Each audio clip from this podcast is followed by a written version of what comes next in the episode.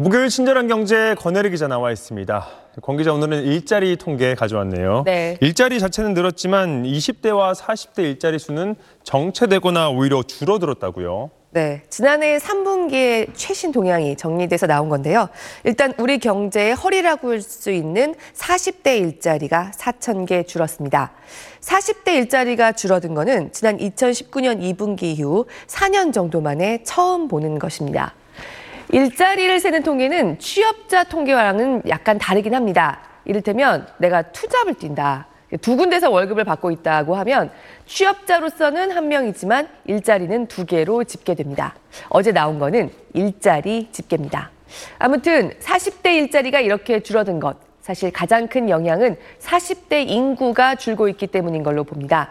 지난해 40대 인구는 796만 3천 명, 2022년에 비해서 12만 1천 명이 줄어들었습니다. 4년 전에 40대 일자리가 2만 6천 개나 줄어들었을 때도요. 지난 4년 사이에 40대 인구 감소폭이 가장 컸던 2019년 8월이 껴있던 시기입니다.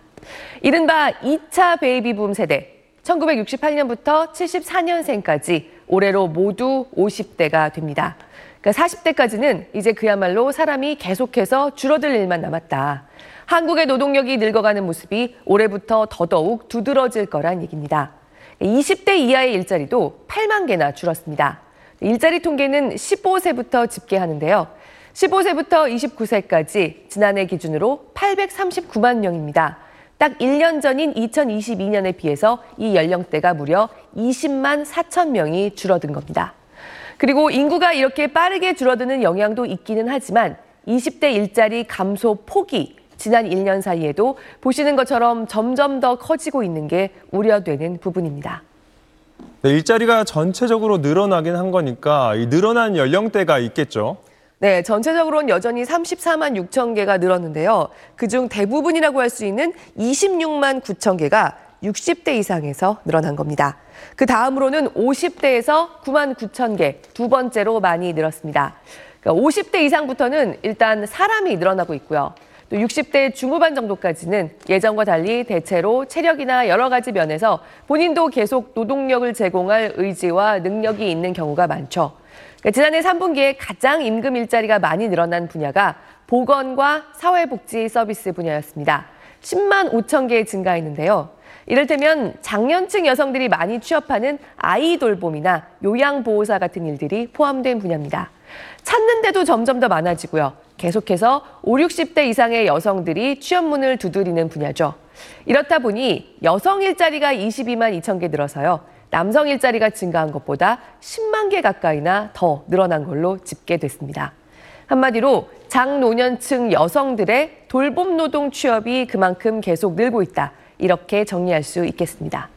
우리나라는 OECD 국가 중에서 가장 노년층의 노후 준비가 잘 안 돼 있는 나라인 만큼 이런 추세는 앞으로도 지속적으로 나타날 걸로 보입니다. 청년층 중에서 일자리가 늘어난 건 30대 뿐입니다. 그나마 30대는 인구는 2022년보다 7만 3천 명이 줄었는데 일자리는 6만 2천 개가 늘었습니다.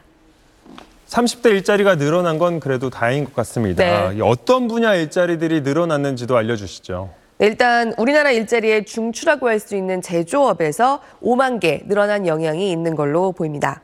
그러니까 제조업에서도 주로 어디서 늘었는지 좀 살펴보면요. 사실 지금 우리나라는 수출해서 조선업이 벌어들이는 돈이 큽니다. 해외에서 들어온 몇 년치 선박 주문들이 쌓여서 그야말로 일손이 달리는 분야인데요. 이쪽에서 9천 개가 늘었고요. 지난해 반도체 대신에 한국 수출을 떠받쳤던 자동차 쪽에서도 8천 개가 늘었습니다. 비교적 질 좋은 일자리들이고 핵심 산업들과 연계된 제조업의 임금 일자리들이 지속적으로 늘면서 30대 자리도 늘어난 걸로 보입니다. 그리고 코로나 영향에서 계속 벗어나면서 숙박과 음식, 또 운수와 창고 분야에서도 합쳐서 7만 7천 개의 임금 일자리가 생겼습니다. 역시 30대가 많이 취업하는 분야입니다. 하지만 지금 소비가 워낙 부진한 탓에 이쪽의 업황들이 대체로 좋지 않습니다. 일단 일상이 회복되면서 2022년에 이어서 계속해서 고용을 늘렸던 겁니다. 다들 허리띠를 졸라매고 있는 내수 절벽이 빠르게 타게 되지 않으면 이런 분위기가 계속 이어지기 힘들 수도 있다는 점을 생각해야 합니다. 네, 일자리 양도 중요하겠지만 질적으로도 좋아지면 좋겠네요. 네. 잘 들었습니다.